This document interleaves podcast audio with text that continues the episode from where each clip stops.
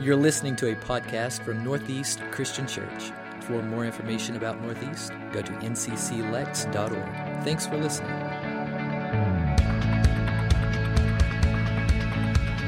Last Sunday, we started a three week series where we're looking at how the boundaries around sex have gotten blurred in our culture. You know, when it comes to the subject of sex, there are more opinions than we can even imagine. Sex is that one area of life where we have trouble agreeing on where the guardrails should be.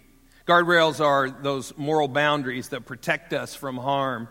And there is a great debate in our culture as to where those guardrails should be or whether we should have guardrails at all. I think uh, if you know the hope that we have for this series, you'll know that we want to just continue a dialogue by taking a look at what God has to say about sexuality today from His Word. I think of these biblical truths in Scripture as guardrails. For at least for us as Christians, they're guardrails. These scriptures are designed to keep us on the best path that protects us from the trouble that exists beyond those guardrails. So I want to encourage everyone who's here to have an open mind as we talk about truth from the Bible. You're a sexual being. Surprise. If you didn't know that by now, you've probably been living in a cave. But you are a sexual being. And how you think about sex impacts your identity, your view of God, and your relationships with other people. And I'm, I've been concerned for a while that much of what we've been taught in our society about sexuality just hasn't been true. Through this series, I want us to look at and expose some of these fallacies or myths that we've been told and we've believed. And some of us have even been guided in our lives by these lies. Truth can get blurred by lies. And these lies are most convincing when they're repeated often, over and over again, to the point that we just assume they're true. We've heard them so often. So, this morning, we're going to continue this discussion looking at these fallacies and then summarizing the truth that comes from Scripture and talking about how God's Word can actually shatter these lies. Short review from last week. If you didn't catch last week's message, I hope you'll go back and watch it. These messages are interconnected. I'd love to have done them all in one setting, but that would have been about a three hour message. And my wife said, 20 minutes on sex is enough, honey. Really. Last week we examined the fallacy, fallacy number one, which God is anti sex. There's a feeling among many in the world who think that the Bible is overly restrictive regarding sex. And since God takes this very strong stand against sex outside of marriage, then he must be anti sex. But nothing could be further from the truth. The truth is, God is extraordinarily pro sex. And you can go back and watch last week's talk to see how we explain that. Fallacy number two, we're going to look at this morning, is a Christian sex life and views of sex are boring and out of touch. Maybe you didn't know that as a Christian, but a lot of people in this world see you as boring and out of touch when it comes to this topic. But the truth is that the Bible actually directs Christians to be erotic in their marital love. And I bet very few of you thought you'd hear the word erotic this morning in the sermon. yeah, all right. There's always somebody, right? There's always. the Bible is not at all awkward about its promotion of healthy sex life within the context of marriage. Inside of marriage, God commands us literally to be erotic, to deeply enjoy one another and relish giving pleasure to our spouse. Listen to what Solomon the wisest man on the earth at that time as he counsels his son. And I, I just I want you to know, I know I read this verse last week, but it was so good. I had to use it again. Here it is, okay? Proverbs 5:18. May your fountain be blessed and may you rejoice in the wife of your youth, a loving doe, a graceful deer. May her breast satisfy you always. May you ever be intoxicated with her love. You may be surprised that my favorite phrase in this is, May you ever be intoxicated with her love. Solomon's saying, Be drunk on the love of your wife. He's saying, May you be turned on by the wife of your youth. Sexual attraction to your husband or wife is God's will, it's actually part of his design, his plan. God doesn't just talk about this in the Old Testament, He also talks about it in the New Testament. In 1 Corinthians, the seventh chapter, Paul is addressing some questions and dysfunctions in the church concerning the views they had about sex. Now, we need to remember that we don't live in the most sex saturated time in history, even though the internet, internet may make us feel like that's the case. Other times and places have also seen sex elevated in unhealthy ways. And the first century in Corinth was one of those times and one of those places. If you became a Christian in Corinth in the first century, you actually found Jesus in a triple X culture. There were temples on almost every corner where spirituality and sexuality were offered in this distorted, toxic mixture. In most of their pagan religions, prostitutes, both male and female, were actually part of the religious rituals. The ancient world wasn't separated from this either. All the way back to the Canaanites who occupied the promised land before Israel got there, they featured temple prostitutes, twisted ideas about fertility, as well as practicing child sacrifice. This pattern of pagan religion mixed with sexual distortions was prevalent throughout the Old Testament, and it was also active and causing damage in the first century as well. When Paul arrived in Corinth, people heard the gospel and they trusted Jesus as their Savior. And as they began to follow Jesus, they brought with them their sexually distorted backgrounds. There were two major miscalculations that dominated the view of sex within the church in Corinth. One group had a view that was found in 1 Corinthians 6:13. It says this, excuse me. Food for the stomach and the stomach for food. Pretty profound, right? That was kind of a hedonistic slogan uh, of the day in Corinth. Food for the stomach and the stomach for food. In other words, if you had a physical desire, like wanting food, you deduce that God gave you that desire for food, so you should satisfy it. And so many people, their belief was that if you want sex, if you decide, hey, I want sex, you can have it anytime, anywhere, with anyone. That's how they grew up. And that's how it was, that's how people lived. To this group, Paul essentially continues the narrative. He says, no, the promise may seem logical, but it misses God's design and his purpose for sex. Paul explains that sex is sacred, and God places it in a very special and unique environment for our joy and our protection. Sex functions a lot like a fire in a fireplace.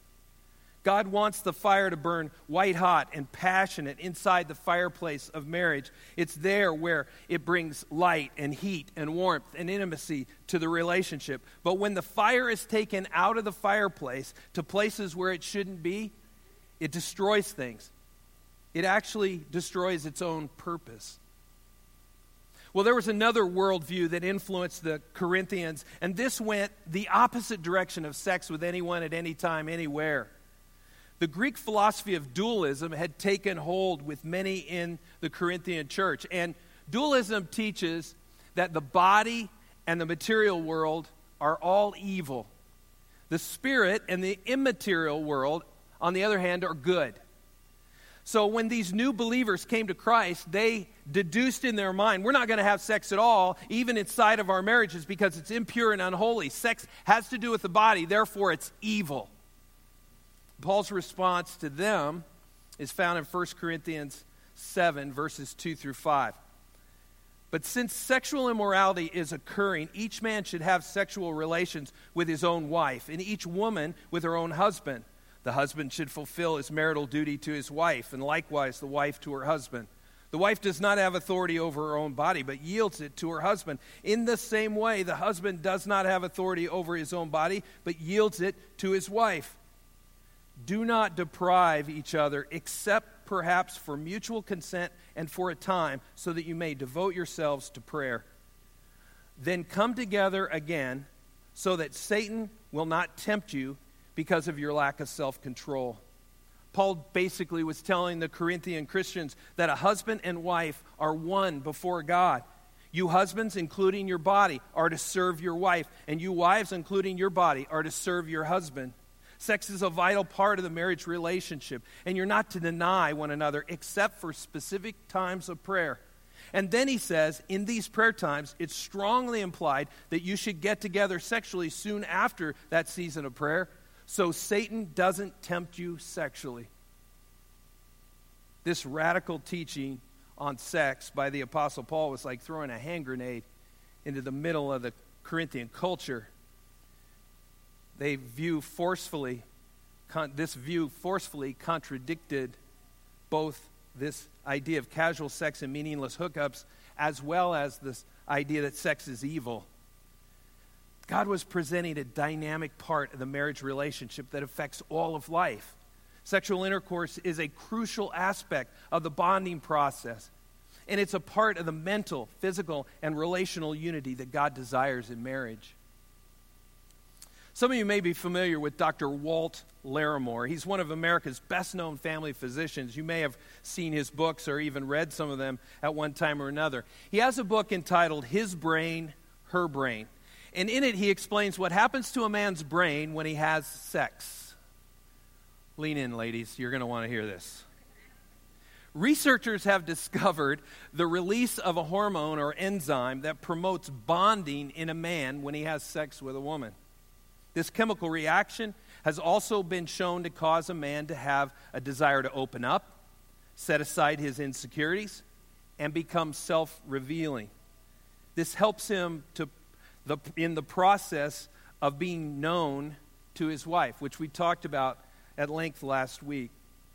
God designed sex in marriage to build an incredible bond in the relationship. This physiological reinforcement by design, where man opens up, is one reason why regular, quality sexual expression is vital in a healthy marriage.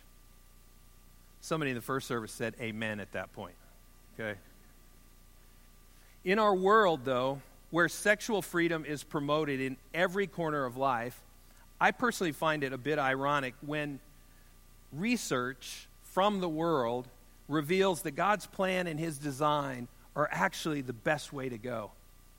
And such was the case in an exhaustive study on sexual practices in our society back in 1994 at the University of Chicago. It was arguably the most comprehensive study on sexual behavior of our time.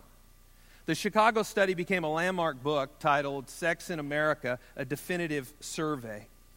In a 1996 article in Current Thoughts and Trends, the author Robert Moeller takes on the task of summarizing this entire study.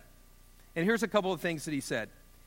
Everything people think about how sex works in America is far from the truth. The impression given by the media in TV, movies, and commercials would lead one to think that the hottest, most frequent, uncomplicated, consequence free sex is experienced by single people living in the swinging life. Swinging lifestyle. Wrong, he says. What we see and hear almost at almost a daily basis, on a daily basis, is a complete fabrication cut off from reality. Well, what did they find? If that isn't true, what is true? The report found that single people actually have less sex than married people do. In fact, the research indicated that the people who are most sexually satisfied have sex most often and have the greatest satisfaction in their sexual relationship are those in monogamous marital relationships. Moeller goes on. He says the researchers even went so far as to suggest a link between traditional values, like values in the Bible, and sexual fulfillment. They say their figures imply that an orthodox view, like what you read in the Bible, of romance, courtship, and sensuality may well be the one way to sexual satisfaction. They stop just short of advocating Judeo Christian morality, but the data speaks for itself, Moeller says. Apparently, Christians may be a little embarrassed to talk to their kids about sex, but they're having a great time in the bedroom.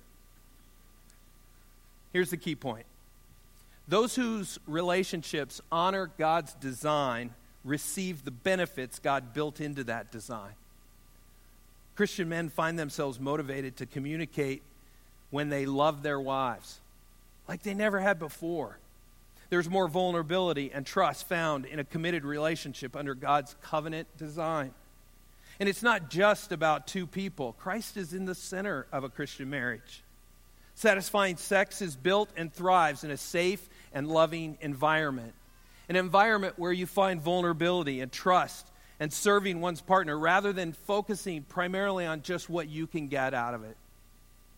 The popular disdain and dislike for monogamy and for Christian principles about marriage has led to far less sex and far less satisfying sex by those who disregard the wisdom of God's design. To put it in layman's terms, they have no idea what they're missing. Fallacy number three. As long as people love each other, sex is okay with God. Have you ever heard that? The truth is, the Bible prohibits all sexual relations outside of marriage. God says it's actually a pretty narrow path sexually.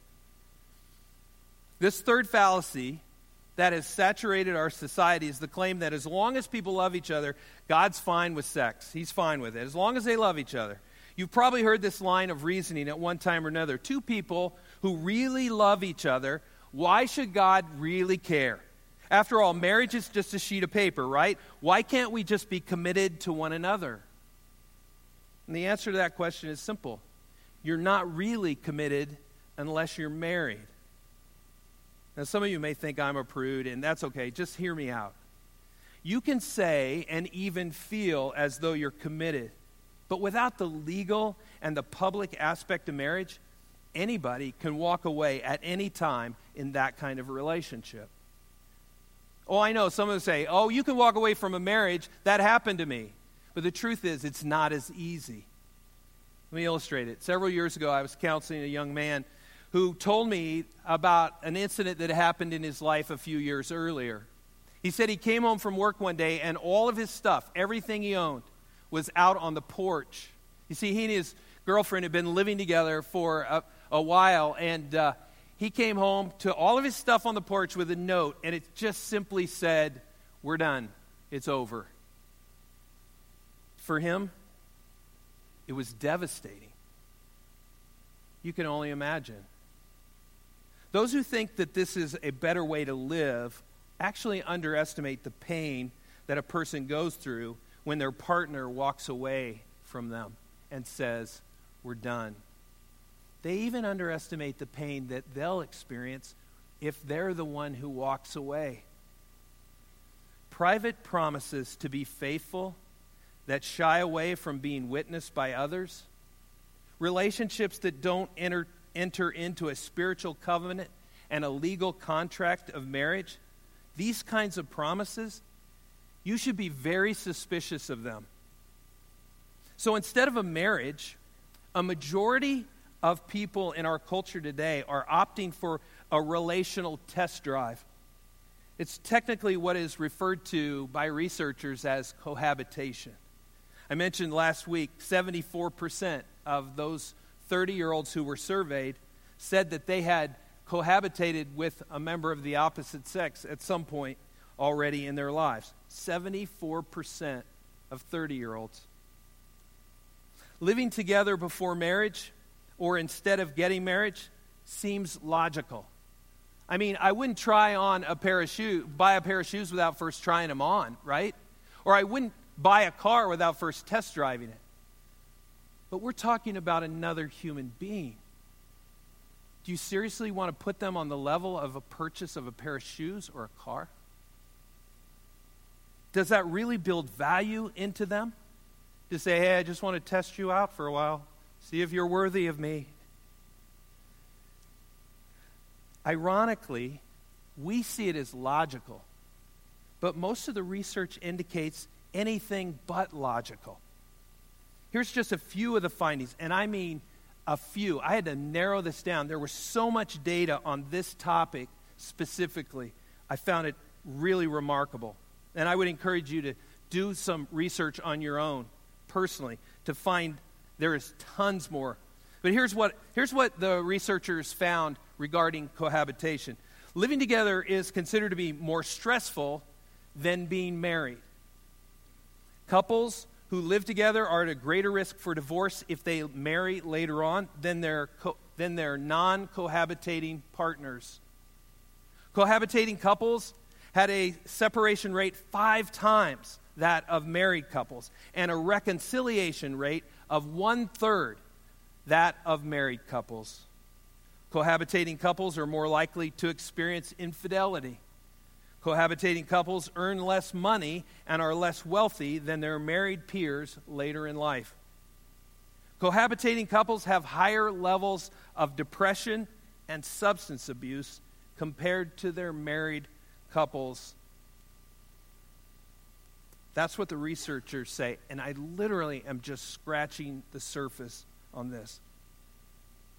So, what does God say about it? Well, here's what God's word says about sex outside of the marriage relationship. Let's just take kind of a, a 30,000 foot overview. The first is Exodus 20 14. You shall not commit adultery. That's pretty clear. I don't know if it's got wiggle room for you, but I hear what God is saying there. 1 Corinthians 6 18. Flee from sexual immorality. All other sins a person commits are outside of the body. But whatever sins, whoever sins sexually sins against their own body. Ephesians 5 3. But among you there must not be even a hint of sexual immorality, or of any kind of impurity, or of greed, because these are improper for God's holy people. And 1 Thessalonians 4 3, it is God's will that you should be sanctified, that you should avoid sexual immorality. The word that's used in those last three verses that I quoted from the New Testament, immorality, it's a very broad word in the Greek language. The word actually in Greek is porneia, and it's where we get our word pornography from. In the Greek, porneia refers to all sorts of sexual distortion adultery, fornication, homosexuality, and other behaviors associated with those things. When Paul says in Ephesians 5 3 that there must not be even a hint of immorality or of porneia, what he's saying is there's not to be any kind of sexual fantasizing, lusting in your mind, petting, etc. Some people believe that it's fine to mess around sexually just as long as you don't have intercourse. That's the line you can't cross. But Paul emphasizes here that all of those practices outside of the framework of marriage are prohibited, and God sees them as morally wrong. Porneia is a broad stroke, it refers to all sexual sins. And the Bible is really clear. Uh, in Hebrews 13 4, we read, Marriage must be respected by all, and the marriage bed kept undefiled, because God will judge immoral people, porneia, and adulterers. He's covering all the bases here. If you're breaking the vow of marriage by stepping out and having sex with someone, or you're engaged in some aspect of sexual uh, immorality, God's saying you're violating your marriage bed. Marriage is honorable, and sex within marriage is said to be a beautiful experience. And I would testify, but my wife and daughters would not accept that. Sex outside of marriage is referred to in two specific words fornication, the biblical word for premarital sex or sex between two people who are not married, and then adultery, the biblical word for sex with someone other than your spouse. Both of those, fornication and adultery, are condemned by the Apostle Paul in the New Testament. So here's the question Why is it that this sexual act that Scripture portrays as such a beautiful experience within marriage, but so strongly condemns it outside of marriage. Why? Well, I think if we understand the purposes God has for sex, per- perhaps we will understand the prohibition against sex outside of marriage. You see, when God issued these commands thousands of years ago about sexual purity, he already knew about AIDS and what it would do to our culture and herpes and chlamydia and all these other social diseases. He knew about the emotional damage, the emotional scars that would come from casual hookups. He knew the shameful flashbacks that people would have as they're having sex with their partner or their spouse and they're remembering previous sex acts with other people. He knew about all the pain that came with casual sex and all that that brings into a person's heart and mind. He knew that when you're sexually reckless before marriage, the possibilities of extramarital affairs escalate dramatically when you do get married. And you know, I wish I could tell you that we're insulated here in the church from all of that. But even in the last month, We've seen this to be so true. People are often shocked when they realize how clearly the Bible prohibits sexual immorality, and they think that's a narrow path. Nobody can ever actually follow it. But it is important for us to think about. I hope you don't sell yourself too short. The truth is, you deserve better than what you think is what's best it's important for us to ask the question why would God be so adamant about steering us away from illicit sex?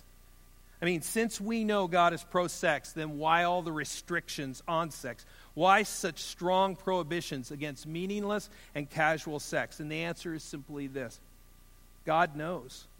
He knows that sexual desires or sexual acts will impact the rest of your life.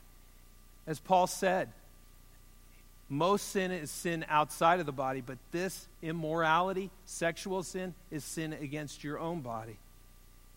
God wants what's best for us.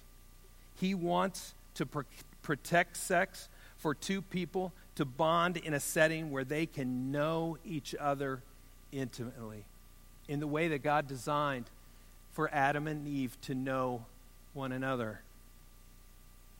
God declared the boundaries of the fireplace of marriage to protect you and to give you the best when it comes to sex. You may find this hard to believe, but sex is, is a big deal to God. He's a big fan of it in the right context. But He's also a big fan of you, and He wants what's best for you.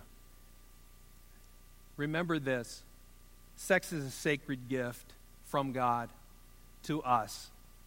So treasure it and get the most out of the value by confining it to the framework or the fireplace of marriage. I want to close with just a couple quick thoughts, and then we'll pray. I know topics like this are a little bit uncomfortable, and some get mad, and I get that. And I appreciate you having an open mind. I hope that you'll commit to being here next week, if at all possible. And if you missed last week's message, as I've mentioned already, please go back and watch it online. These messages are interconnected. They're like a really good hoagie, you know? You put one layer of meat down, another layer of meat down, another layer of meat down, and you squeeze it together with a little mayo and oil and vinegar. That's a good hoagie. Well, that's kind of what this series is. They all kind of build on each other. These talks may cause you to think about sex differently maybe even change how you think about it. Maybe you've crossed some guardrails sexually and you don't think you can ever change. I'm here to tell you you can. Some of you may even be, you know, hooked on pornography. You find yourself, man, I just I can't break the cycle. I wish I could. I just and it's so shameful and I'm so embarrassed by it. I'm going to tell you, God can break that chain there is hope in that. In a series like this, these talks can kind of remind you of mistakes that you've made in your past and may actually cause you to start to feel guilty again all over. You know that God has forgiven you, but for some reason it seems as though this comes back and you're feeling bad about it. And I want to remind you that sin that God has forgiven is gone you're the only one remembering it. He isn't. And maybe you've never taken the step to have your sins washed away. I want you to know that no matter what you've done, Jesus offers you to receive his gift of forgiveness to you. He wants to give you a chance to start with a clean slate. So don't settle for less. You deserve better, and God offers that to you. At the bottom of your notes, there are some names of some people who, if you need to go a step further than just a sermon on Sunday, you want to talk with somebody. There's a couple staff people listed there. There's also a counselor who we use on a regular basis for people who can take you a little further if you need to do some deeper work in this area. And I hope that you'll do that. I hope you'll do that. You deserve better. You really do. Don't settle for the fallacies the world tells us. Trust what God says. And let's get the very most of the value that He has given to us in the treasure of sex. Let's pray together.